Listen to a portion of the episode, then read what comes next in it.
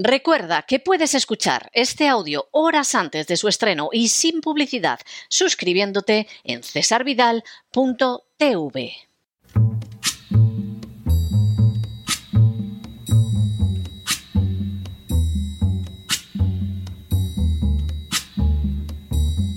La voz con César Vidal, desde el exilio. When the night has come and the land is dark and the moon is the only light we'll see. No, I won't be afraid. Oh, I won't be afraid. Just as long as you stand, stand by me. Muy buenos días, muy buenas tardes, muy buenas noches y muy bienvenidos a esta nueva singladura de la voz. Soy César Vidal, hoy es el lunes 17 de abril de 2023 y me dirijo a los hispanoparlantes de ambos hemisferios, a los situados a uno y otro lado del Atlántico y como siempre lo hago desde el exilio. Corría el año 28 después de Cristo y un rabino de origen galileo departía con sus discípulos. En un momento determinado de la conversación, el rabino afirmó: Anendecton estin tumel ceita escándala uai de diuergetai, lisitele auto eimilosónicos perikeita periton tragelon autú, caierriptai eistenza lasan eina escandalice ena ton micron tutón. Lo que podría traducirse como es inevitable que vengan las causas de tropiezo. Pero hay de aquel por el que vienen. Le traería más cuenta aquel por el que vienen atarse una cuerda de molino al cuello y lanzarse al mar antes que causar tropiezo a uno de estos pequeños. Las palabras del rabino no podían resultar más claras. Desgraciadamente en este mundo siempre hay gente que corrompe a menores, que explota a niños, que infecta la inocencia de los pequeños. Esas conductas no son conductas tolerables en la medida en la que implican un grado más que cualificado de maldad, de perversión y de iniquidad. Ciertamente es posible que algunos de los que las perpetran escapen del castigo de los tribunales humanos. Pero no hay que engañarse. Su suerte acabará siendo tan espantosa que les habría traído más cuenta lanzarse al fondo del mar con una rueda de molino atada al cuello. En las últimas horas hemos tenido noticia de cómo la Organización de Naciones Unidas pretende implantar de manera global la ideología de género en las legislaciones de los países miembros. Sin ánimo de ser exhaustivos, los hechos son los siguientes. Primero, un informe redactado por el Comité Internacional de Juristas, ONUSIDA, y la Oficina del Alto Comisionado para los Derechos Humanos de la ONU ha señalado la necesidad de que todas las naciones miembro despenalicen determinadas conductas. Segundo, entregado el Día Internacional de la Mujer con la meta de guiar la aplicación de la ley internacional sobre derechos humanos en relación con la ley penal, el texto recibe el nombre convencional de Principios del 8 de marzo, quedando vinculado de esta manera a la citada celebración. Tercero, entre las conductas que deberían quedar despenalizadas, según este informe, estarían todos los delitos relacionados con la sexualidad, el consumo de drogas, el SIDA y el aborto, así como con la falta de vivienda y la pobreza. Cuarto, Jan Seiderman, del Comité Internacional de Juristas, señaló al respecto que esas leyes no solo violan los derechos humanos, sino los mismos principios fundamentales del derecho penal. Quinto, Así, el informe señala que deberían despenalizarse conductas como tomar y actuar sobre decisiones relacionadas con el propio cuerpo, la sexualidad y la reproducción, como por ejemplo sobre el embarazo, anticoncepción, incluida la anticoncepción de emergencia, atención integral del aborto, profilaxis de infecciones de transmisión sexual y atención y terapia de afirmación de género. Sexto, La afirmación pretende una práctica del aborto mundial sin ningún tipo de frenos derivados de la voluntad popular o de la soberanía nacional, señalando de manera rotunda que la ley penal no puede proscribir el aborto. El aborto debe quedar completamente fuera del alcance de la ley penal. Séptimo.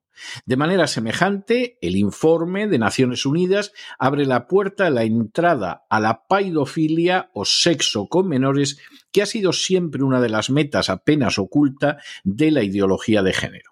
Así el informe afirma que la conducta sexual consentida, independientemente del tipo de actividad sexual, el sexo género, la orientación sexual, la identidad de género o la expresión de género de las personas involucradas o su estado civil no podrá ser penalizada en ninguna circunstancia. Octavo. De la misma manera, el informe insiste. Con respecto al cumplimiento de la ley penal, cualquier mínima edad de consentimiento prescrita en relación con el sexo tiene que ser aplicada de manera no discriminatoria. La aplicación no puede estar unida al sexo género de los participantes o a la edad de consentimiento para el matrimonio. Además, la conducta sexual que implica personas por debajo del mínimo de edad de consentimiento prescrito puede ser consentida de hecho, aunque no sea legal. Noveno. Igualmente, el informe añade que en este contexto el cumplimiento de la ley penal debería reflejar los derechos y capacidad de las personas de menos de 18 años de edad para adoptar decisiones que involucren conducta sexual consentida y su derecho a ser oídas en materias relacionadas con ellas. Décimo. En la misma línea, el informe señala que las personas por debajo de los 18 años de edad deberían participar en las decisiones que les afectan con la debida deferencia a su edad, madurez y mejores intereses y con atención específica a garantías no discriminatorias. Un décimo. De forma nada sorprendente, el informe de Naciones Unidas no solo apoya el ejercicio de la prostitución, sino también la pornografía por Internet la explotación sexual y el mantenimiento de prostíbulos.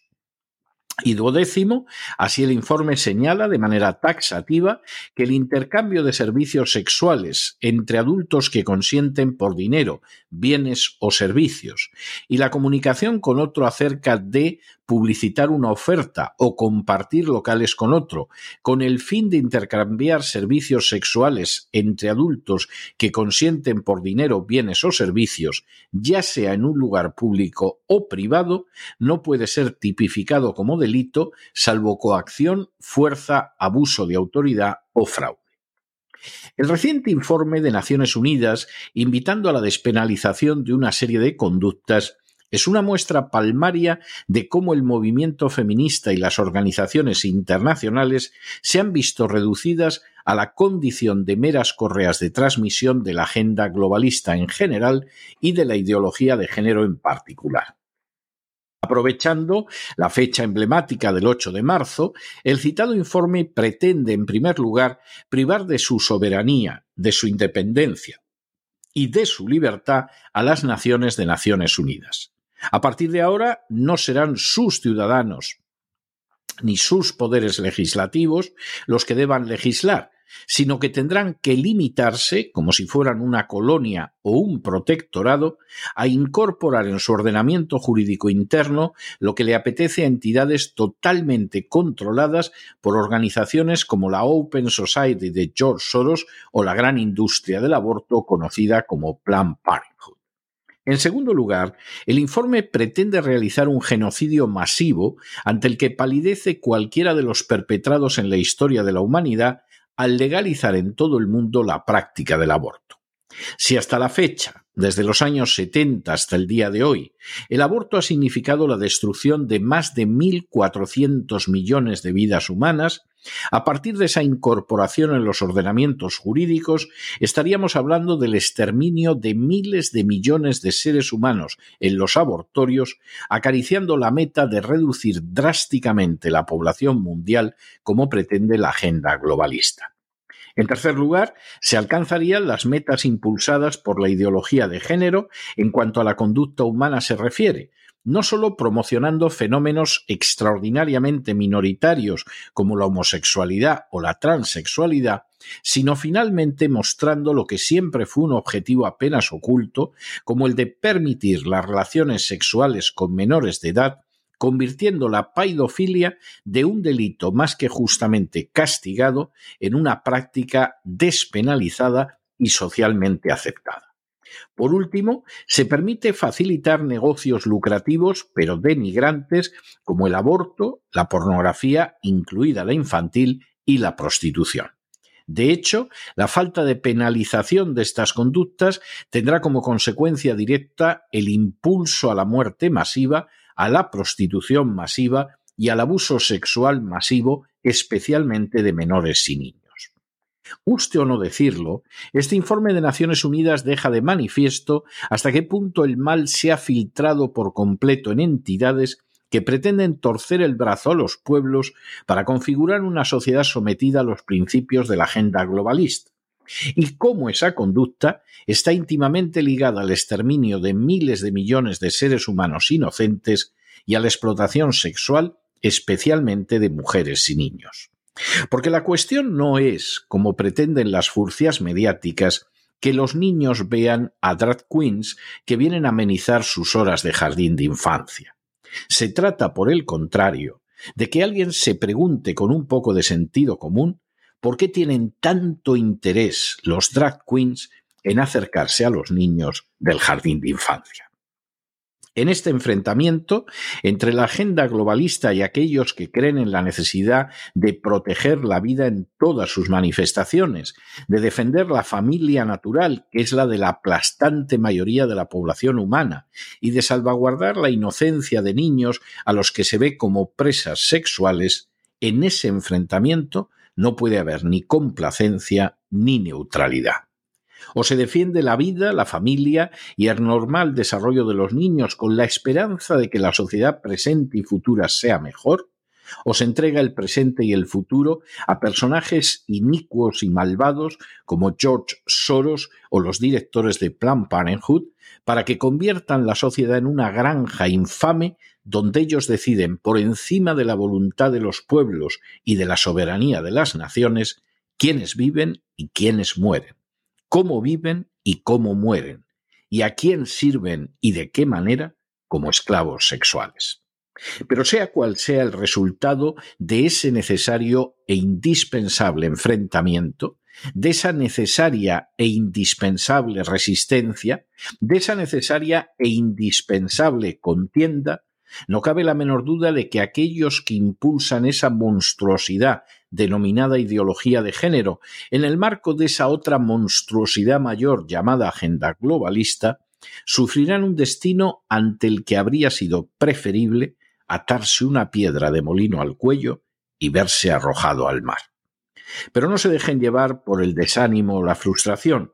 Y es que a pesar de que los poderosos muchas veces parecen gigantes, es sólo porque se les contempla de rodillas, y ya va siendo hora de ponerse en pie. Mientras tanto, en el tiempo que han necesitado ustedes para escuchar este editorial, la deuda pública española ha aumentado en cerca de 7 millones de euros y no debería extrañarles, porque la ideología de género ya ha costado a los españoles decenas de miles de millones de impuestos de euros que proceden de sus impuestos. Muy buenos días, muy buenas tardes, muy buenas noches. Les ha hablado César Vidal desde el exilio. Que Dios los bendiga.